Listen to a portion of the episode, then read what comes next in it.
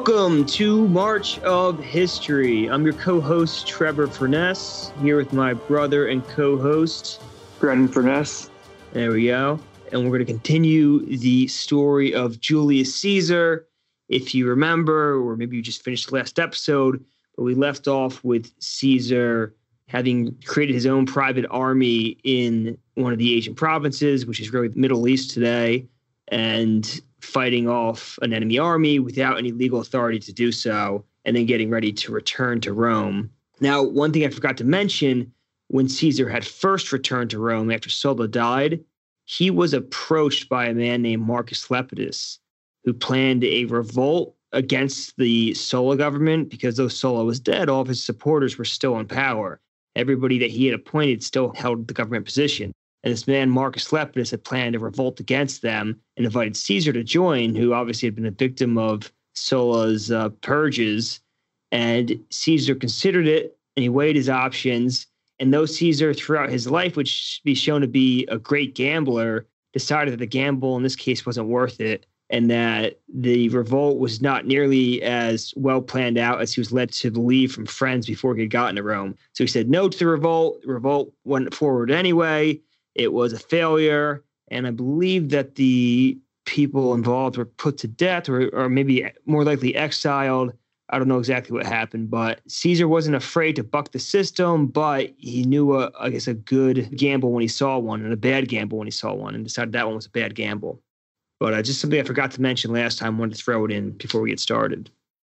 And I know you said in the past that Caesar has been known for his luck. Do you think that uh, played a factor in this?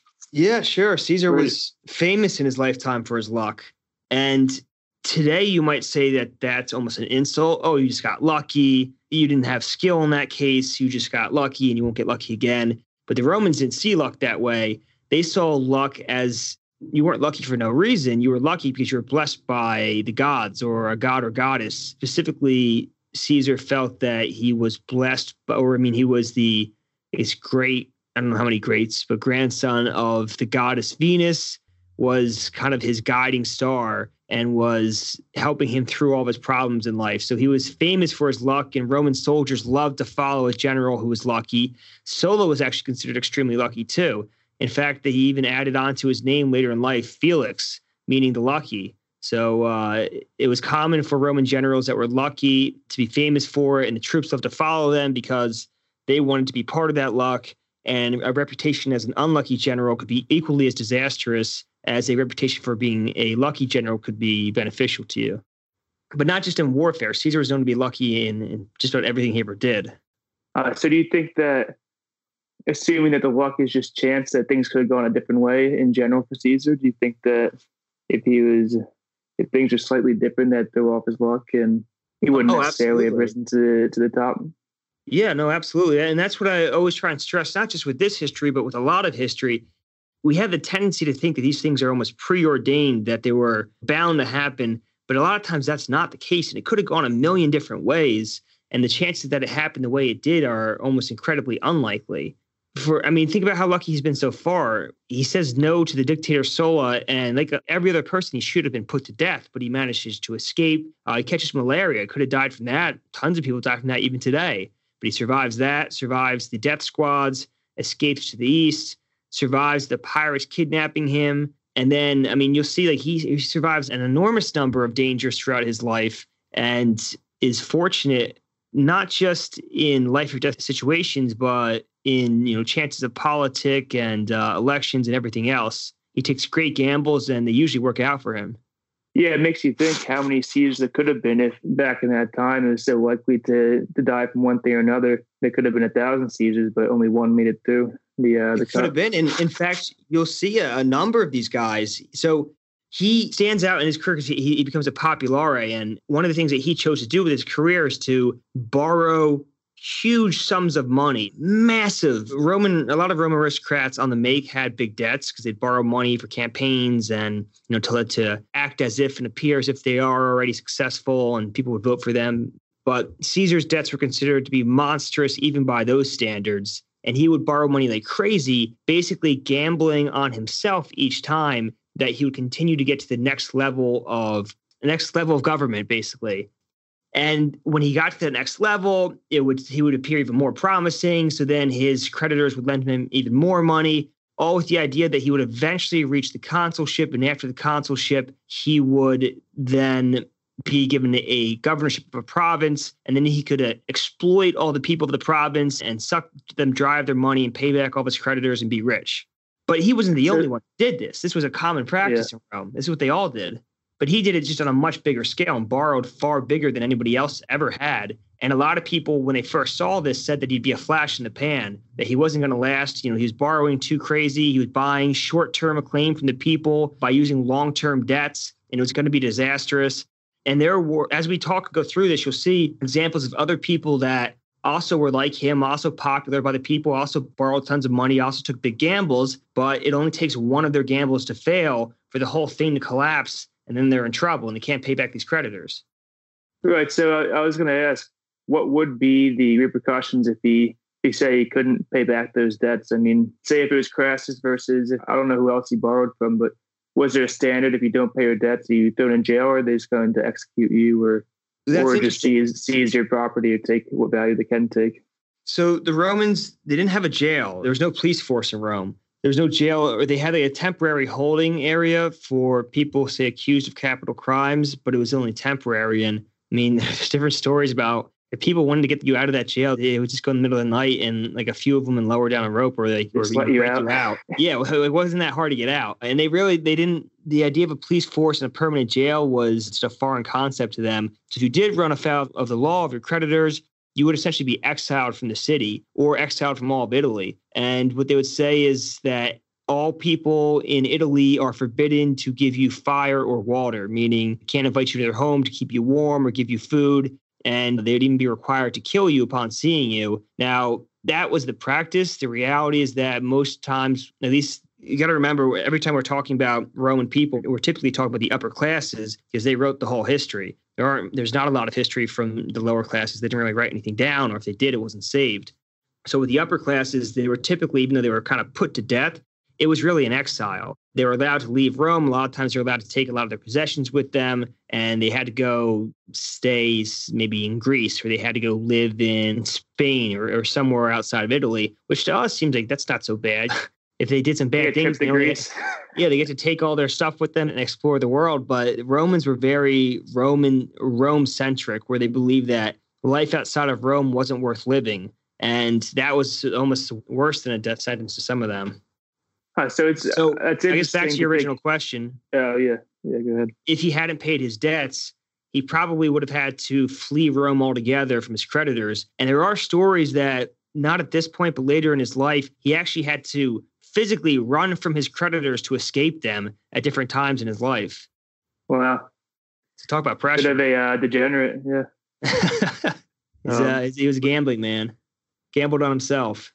Yeah but yeah, it's funny to think that such a they feel so away from the action, they're not in Rome or like they're they're not where everything's going on. But at the same time, it seems that a lot of these guys, these uh these big generals, spend most of their their years off in foreign lands fighting. So it's kind of ironic that on the other end of the spectrum, if they have some great dishonor, they'll also spend most of the time in foreign lands. No, uh, that's a good point. I never thought about it that way. Yeah. It is, yeah, they would go to other lands to conquer and really that was the kind of the grand goal of most Roman aristocrats was to get an army and to fight some foreign enemy and gain basically clout for your family. And that would be done in foreign lands, and yet they didn't want to be exiled. But I guess if you're at the head of a Roman army, you still feel an attachment to Rome itself, and people are still paying attention to you and the things you do. Right. And you're surrounded by other countrymen, other Romans that are serving under you all towards a common goal of defeating some barbarian foreign people that you look as lesser than Rome, and you need to bring civilization to them. yeah, uh, yeah, you're still part of the community versus, I guess, the next yeah. or not. Yeah, the Romans were intensely social people, is the other thing, and that's actually worth explaining the whole client patron relationship because I don't think I've touched on that yet. So this is it's almost kind of like the mafia in some ways, like the Godfather. You come to me on this the day of my daughter's wedding and gives out uh, different favors to people. That doesn't come from nowhere. That goes all the way back to ancient Rome. They called it patronage. So you'd have a patron, somebody like Julius Caesar, who he's from a famous family. He's got a rising political career, and he would have a bunch of people of lower status or people that were on the make, but maybe they're the first person in their family to really do something, or just people of lower status in general or lower means. And they would come to him with any problems that he had. And it was his duty to solve them and help them in any way he could. And it was also their duty to him to help him when he called upon them. So he would spend all of his days helping them with their different problems, uh, helping them get different positions and advancing their lives. And when he called upon them to vote or help spread the word to vote for him, they were expected to vote for him. And this wasn't just an informal relationship. They actually kept lists of who their clients were. And so the, every, the goal of every Roman was to acquire more and more clients. And the more clients you had, the more powerful you were. So that's why they would keep their doors open to these clients at all times a day. And they they even say that patronage is one of the reasons why the Roman Republic fell at all. Because as people became more and more powerful, and you would inherit all the clients from your father when he died, or in most cases you would. So they would get bigger and bigger. And eventually you'd have people that had entire kingdoms as their clients. And these wars between Marius and Sulla, they had massive numbers of patrons, veterans settled throughout the empire, entire kingdoms that owed their existence to these guys when they were generals and, and defeated some foreign king and made these, you know, other guys kings in their place. So they could really call upon all these clients and wage private wars on each other. And that was one of the reasons why the republic collapsed. Yeah, it's interesting that it's how much of that do you think is caused by the fact that there was an inheritance of these patronages from it. Yeah, was it was it point. just the oldest son? Because I've I've heard that makes a big difference because wealth is inherited just to the oldest son, and then it, it accumulates. But if it's distributed between the kids, then it never really accumulates. It to uh, it gets spread too thin. So it's interesting that theme kind of um I've heard with uh Great Britain that made a big difference that primogeniture somehow created more structure and hierarchy. So in that case, it actually helped them become more structured. But then today they talk about income inequality and that it's uh, breaking down the middle class. So it's interesting that it's kind of like a uh, common theme. I mean, I'm sure that did have an influence of these famous families would gather more and more each generation, but I don't think it was entirely just an upward spiral for these great families. They would come and they would go, and look Caesar's family had been great at one time and now was living in the slums. So it all depended on how to, if you had some greatly talented guy that had advanced the family and gathered a whole bunch of clients, and then his son was a moron, you know, maybe his clients don't stick around too long. Maybe some of the more loyal ones do, and some of the other ones find some new great person to follow. And really, I guess the issue became that because a lot of these guys, they gained enormous amounts of clients in their lifetimes alone. So it wasn't like they had inherited a whole ton of clients and then gained a few more clients in their lifetime. And it was like the straw that broke the camel's back. A lot of these guys, like Caesar, and we'll talk about Pompey and, and Crassus, they gained these huge amounts of clients in their lifetimes alone. For whatever reason, it seems that during Julius Caesar's time, some of the most ambitious men of all the history of the Roman Republic were all born and living and interacting with each other at the same time. And Romans were known to be extremely ambitious, like some of the most ambitious people you could possibly imagine. They were raised to be ambitious. But even among Romans, you know, all these guys were considered to be absurdly ambitious. They wanted ever more wealth, ever more clients, ever more glory, constantly competing with each other until they tore apart the fabric of the republic itself. So, yeah, I mean, I don't know. I guess we'll, we'll go through the story and we'll figure out what we think in the end. Yeah, yeah, definitely. But to continue back to Julius Caesar, so he raised that army. He's in, uh, I think it's modern day Turkey. He defeats that foreign army again. As I've said a bunch of times already, he had no legal authority to do that. And then he goes back to Rhodes to study with oratorical teacher or oratician uh, or teacher of public speaking.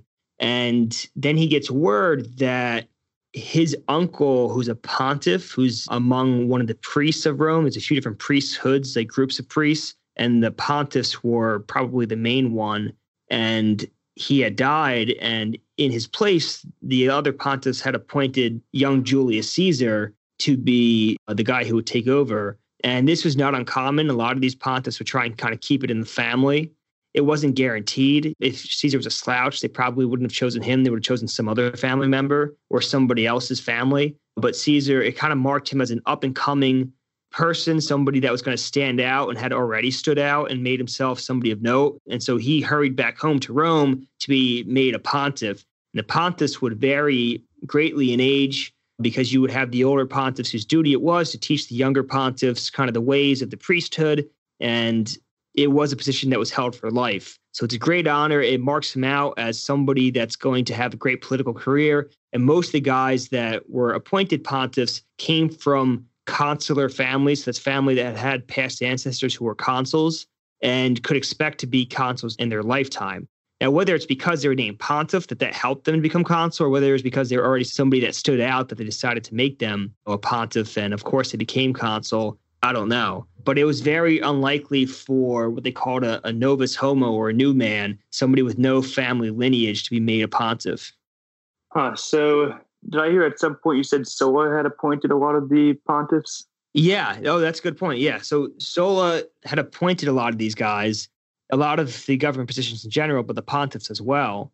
And so these guys were all appointees of Sulla and they had chosen Caesar. So it's important. And, and Adrian Goldsworthy points this out in his book. It's called uh, Life of a Colossus, or it's called Caesar, Life of a Colossus. And he points out that this kind of shows that at this point in time, this Sulla establishment did not see Julius Caesar as a threat to them.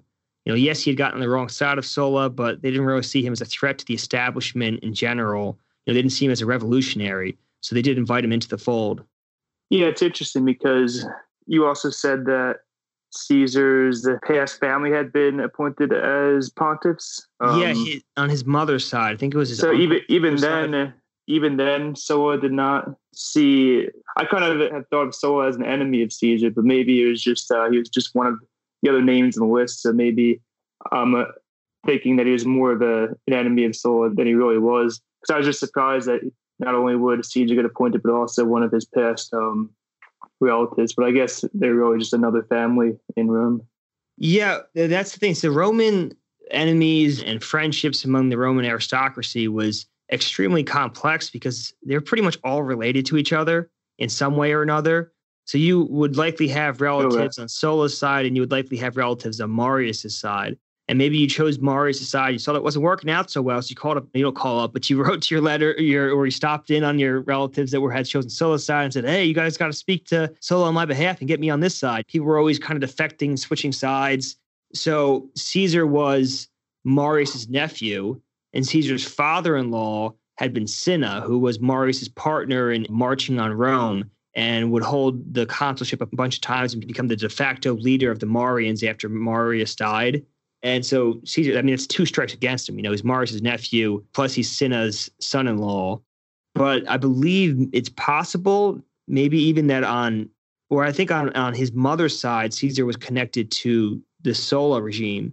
And so when he was running and he was in, he was hiding and he had malaria, a lot of his mother's relatives all petitioned on Caesar's behalf to try and get him his name taken off the death list so like you said, I mean, uh, you kind of made a good point. Yes, he was an enemy of Sulla, but I mean, the way they, a lot of those guys saw is he's just a boy. Like leave him be. You know, he doesn't know what he's doing. So they didn't really see him as a threat to the Republic. He had an old family name that had been in the Republic for a long time, and he probably still had family members that were on a Sulla side. Okay.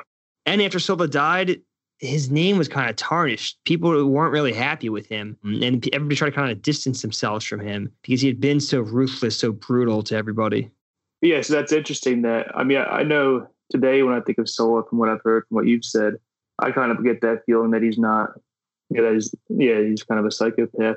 But that's interesting that even right after he died, people felt a similar feeling about him because probably that means that when he was alive, they also felt that way, but they were just uh, too scared to uh, speak up about it. Yeah, I think that's definitely the case. Yeah, I mean, right, even yeah, right after he died, it seems that people kind of were like, well, yeah, like even his supporters seem to be like, yeah, that went all a little too far, and we're not exactly big supporters of everything that went on, like all the killings and stuff like that. Because I mean, a lot of his supporters were conservatives, and they did they didn't like not in today's terms, conservatives. They're conservatives of the Roman Republic, which meant they liked all the traditions of the Roman Republic and they didn't want that to change. And what Sulla was doing was trying to boost those traditions by doing radically untraditional things like marching on Rome and pointing people to positions himself rather than having people vote. And then appointing all conservative people, thinking that like now I have this conservative lock on the government, but he did it in an unconservative way. And he basically said, Do what I say, not what I do, and thought nobody would take notes. Oh, if Sulla can march on Rome, so can I. So, and then actually on the way home, as he's sailing home, Caesar to be named a pontiff, they spot what looks like some pirate masts or, or sails in the distance. And Caesar just put all those pirates to death and could expect no mercy from any pirates that came across him and his ship. So he changes out of his fine senator type clothes and changes into some commoner clothes and straps a dagger to his thigh, hoping to blend in with the crew and just be one of the people and then try and, I guess, strike when, when the moment was right to try and escape. It turns out that it was just trees in the distance on the shoreline and, and they had mistaken them for sails. But I just thought it was kind of a cool story how he was ready to change into regular people's attire and hide a dagger and get ready to kind of go into subterfuge mode. So once Caesar gets back, he goes into the law courts again. Uh, again, he's attempting to prosecute, and this time it's a man named Marcus Iunctius, I want to say is how you say his name. I don't know if I'm pronouncing that correctly. I hope I am because I like that name, Iunctius, in the extortion courts. And it's not certain what the result was, but the guy was probably acquitted, this Marcus Iunctius, and you don't have to remember that name. He's not important after this. I just said it because I liked the sound of it. But the reason why he's doing this again is to make a name for himself. He's challenging the Sulla regime. He's showing how eloquent he is, and he's supporting these abused peoples of the provinces that have been leached dry of all their money by these governors. And he's showing that he's a friend of these peoples. And so then they'll become clients of his in the future, right? He's now taken on their case in court when no other Roman would do it. And he's argued for them. And yes, he lost, but he put up a valiant effort and showed how he's an up and coming star. So even though he lost, they're like, well, let's stay close to this guy because he might have lost for us today, but he might support us tomorrow when he's much more powerful. So he's gaining clients by doing this as well.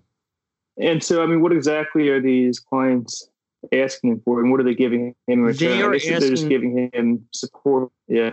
Yeah, they're saying that basically this governor came in and just stole all of our grain, stole all of our gold, uh, stole all of our artifacts, and did all sorts of corrupt dealings in our province. And it's not fair and it's all not legal, but he's getting away with it because he's a Roman.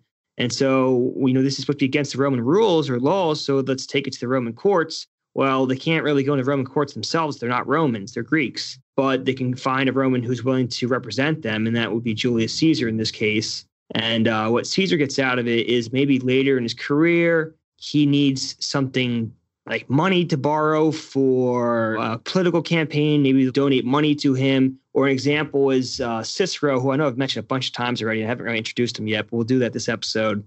He had a story where he helped the people of Sicily when he was their governor, and they loved him for it. And then when he was running for, I forget which position, I think it was consul, one of the things he was able to do to he didn't have tons of money, but he could call on the people of Sicily and say, Hey, can you guys send me a ton of grain? Since Sicily grew a lot of grain. And then he gave it out to the people, and that made him very popular and helped him to win the election. So, you know, these clients could come in handy in all sorts of ways. Yeah, yeah, yes. I mean, any anytime you have the support of more people, it's uh, it's more power. Yeah, and they liked it too because now they had a guy that had clout and a name in Rome that they could call upon if they had issues. And I should explain why there's so many people that can be taken to these extortion courts.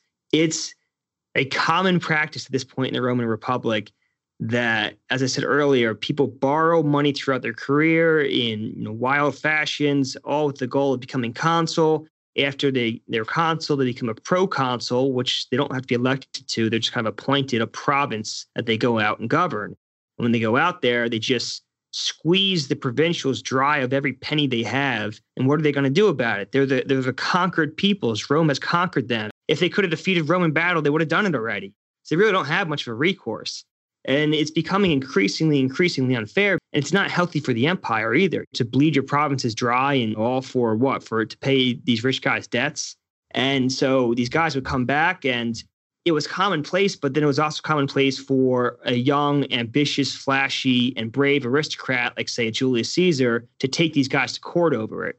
Now, most of the time they'd be acquitted because they have more power, they're in a position of power, but it was still, I guess what I'm getting at is that it was common practice to extort at this point in time, and most of these guys did not get prosecuted. And there really wasn't the political will to prosecute them because everybody else knew that at some point in their life, in, in their political careers, they'd be doing the same thing. Right. So, I mean, eventually, oh, go ahead. Maybe even Caesar will do the same thing, right? It could be, yeah. No, I mean, and it, the level of hypocrisy of some of these guys is astounding. Where they'll you know spend their younger days prosecuting the older guys that have robbed provincials dry, and then the second they get the chance to go out and you know rob the provincials blind, they do exactly that. So there's not much in the way of politicking for the good of the people. It's much more for the good of myself. And politics in Rome was intensely personal. It wasn't so much about strongly held political views or strongly held like communism or democracy or uh, ideology. Yeah, of ideologies. It was much more what's going to benefit me personally. And that was kind of how they approached things. And so the other thing is that the the way they administered their provinces, the Romans did not have a big administrative apparatus that would collect taxes and things like that. Instead, it was all privatized. So we had these groups called publicani, who were groups of businessmen who had all kind of created maybe a corporation together, what you would call today. Obviously, a little bit different, but that's essentially what it was. And they would bid for contracts on the taxes. So say they would bid on the contracts of the taxes of Greece. And they're basically bidding to collect the taxes from Greece. And so one bids, uh, I don't know, a, million sesterces, which is one way to count gold for them. Or and then another group would build, oh, uh, we'll bid 2.5 million. Another one says, oh, we bid 3 million. And so eventually they would get to a point where the other Publicani decided that, oh, it's not worth it anymore. And somebody would get the contract. And it was their goal to collect that sum of money from the people and then pay it to the Roman government. And then anything they could collect in excess of that was theirs to keep. And there was no limit. So like their whole goal was to squeeze these provincials dry. And that's the governors would allow this and get their cut from it and work with them on this. And it would happen many times that the Publicani would bid too high and they simply could because they wanted the contract and they simply could not squeeze that much money out of the provincials and they'd be in trouble. So it's kind of a systemic issue in Rome that nobody's able to solve because the Publicani have a lot of lobbying power. Just like today in Washington, D.C., there's a lot of money in politics, and a lot of the ultimate aristocrats in Rome are bemoaning the fact that money's playing such a part in Roman politics nowadays. And the Publicani have a lot of influence and they pay for a lot of people's campaigns and they finance a lot of, you know, these senators' careers. And so they can get, it's difficult to have any votes against them to check them. Right. So now back to so these private companies that are collecting the taxes, they're just collecting them and then they're giving them to the government. The they're not keeping they keep a, a part of it or so they, they say they say they bid two million that means that and Rome accepts it and nobody else bids higher. That means that they owe the Roman treasury two million. Now, if they can collect three million, they get to keep a million themselves. So, oh, there's oh, no so they basically get free reign over just to take as much as they want. Oh yeah, it's absurd. I mean, it's, there's no cap on how much they can collect from the provincials. It's however creative and greedy you can be to to try and get this money out of people.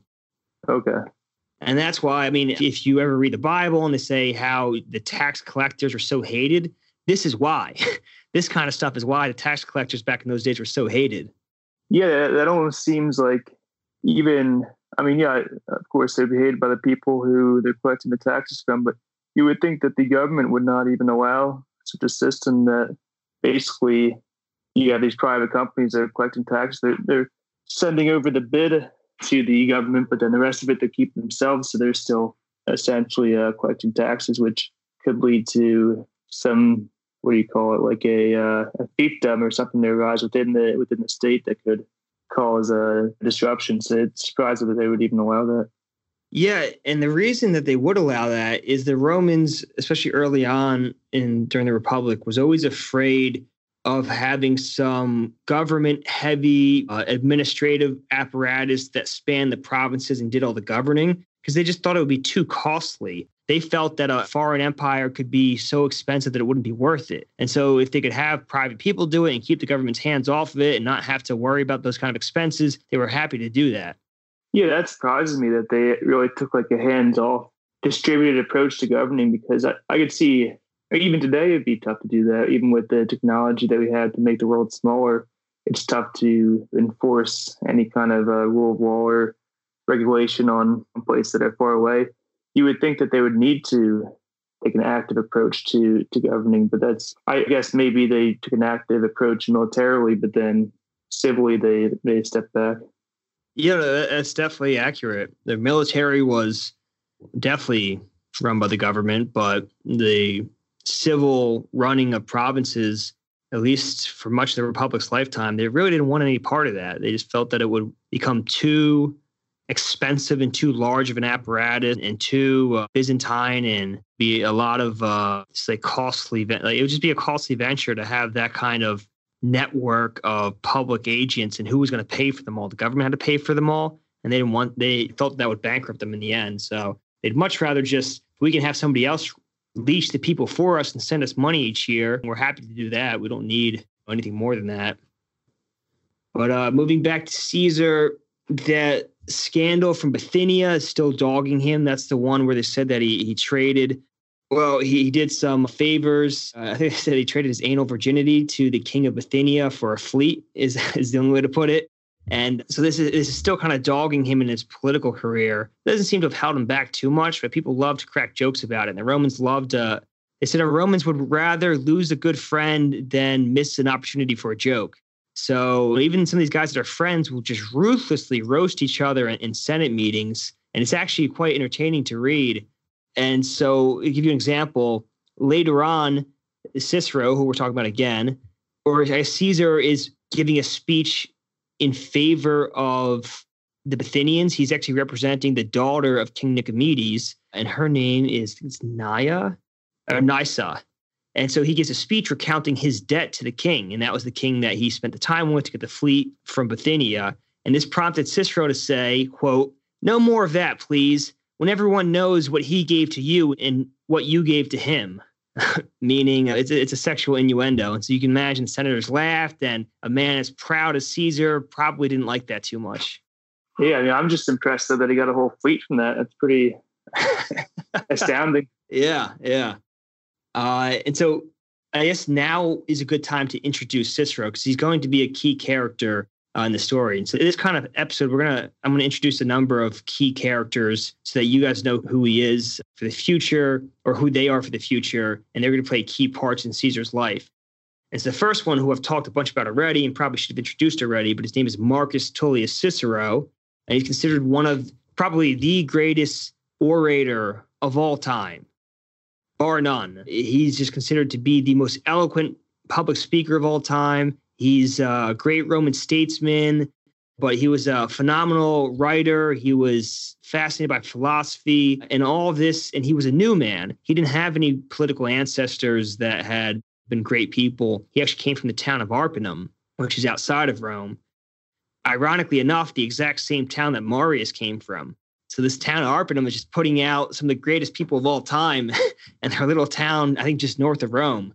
So he was considered an outsider by the more snobby people, not even a Roman. He was a citizen, but they just said that he wasn't even born in the city. He's not really a Roman, which always hurt Cicero since he always wanted to be one of them so bad. And Cicero is a unique guy because he really seems more like a modern person than most of these people do know, some of the guys like uh, Caesar and uh, some of these other people we'll talk about, they can seem so ruthless at times. Like when Caesar has all the pirates crucified and has all their throats slit, that you're reading about them and they seem like a recognizable person, they seem like a relatable person. Then they do something like that, and it's like, oh my God, I don't recognize this anymore. This is not something I could ever imagine myself doing. Well, Cicero seems more like the modern person than anybody I've ever read about. He was afraid of violence. Uh, he didn't like the military. He did his compulsory military service to get into the Senate and wanted no more to do with it. Uh, he was kind of a homebody, didn't like to leave Rome, but he made his name by being an unbelievable public speaker, specifically in the law courts, and made himself a sensation that way.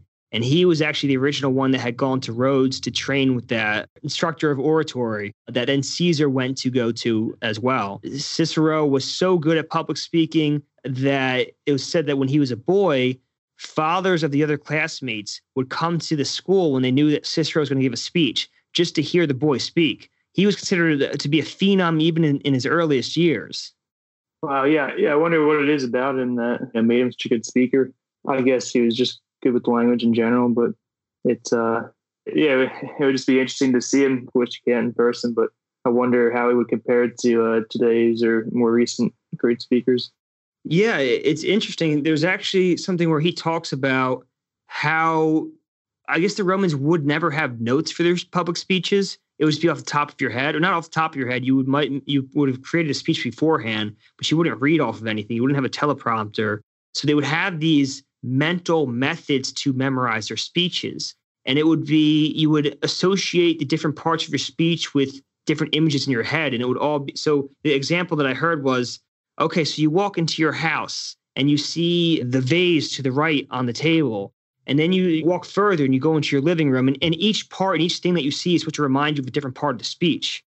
I don't know exactly how it works, but it seemed to work for these guys. I think it's like a fascinating thing that's definitely not taught today. But they were able to remember huge parts, huge speeches, but via this method, and I'm sure others. And Cicero, when he's in the law courts and he's a young man, is actually he's doing incredible. He's making a name for himself, but he, he suffers like a, a physical and a mental breakdown almost from working so hard and working so much again something that seems somewhat relatable to you know today's discussions on mental health and everything that you'll read about Caesar and he just seems inhuman because this man never seems to get tired. He never seems to have any kind of mental breakdown. And uh, Cicero goes on this kind of vacation or he travels around the East and he travels to Greece and he visits his friend Atticus over there in Athens and he goes to Rhodes and he trains with that uh, public speaking instructor and he tours the East and kind of regains himself and regains his confidence.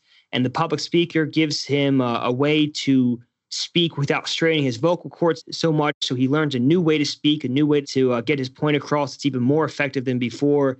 And he returns to Rome even better than he was before, but he takes about a year off. So you would think uh, you know, he must have felt like he was quitting at the time when he had to leave and he couldn't handle the stress and the pressure. But he comes back stronger than ever after taking a year off. And that's what I mean by he just seems more relatable than some of these other guys. Yeah, I wonder, you know, if he was if he seems more like a person from today back then, if today he'd seem like someone, well, maybe, I wonder if someone in the future, but we wouldn't know. But yeah, I wonder if he would be seen as kind of like uh, too weak or too soft or something. But then again, probably just as it was back then, since he's so good at speaking, they they overlook those things. Yeah, yeah, no, and that seems to be the case in his time. Like he's definitely softer than a lot of the other guys. He didn't like fighting the military. Violence scared him, but it seems that his his speeches and his words were so eloquent that people look past that. And he was also king of the character assassination. So you know, he may have been uh, timid when it came to physical acts, but socially, he had no problem standing in front of huge crowds of people and just assassinating somebody's character like it was no big deal. So he had some social bravery in that way. Or I don't know if you call that bravery or not, but he's got a lot of funny quips that he would say, like the one on Caesar. But a lot of times, because he's not this military guy, because he doesn't have that much power, it gets him into uh, more trouble than it's worth. His, his mouth does. So you you don't think it was worth it in the long term? No, I mean it's definitely worth it. If he didn't have his silver tongue, then he wouldn't have gone anywhere in life. But he didn't know when to shut yeah. up either. Right.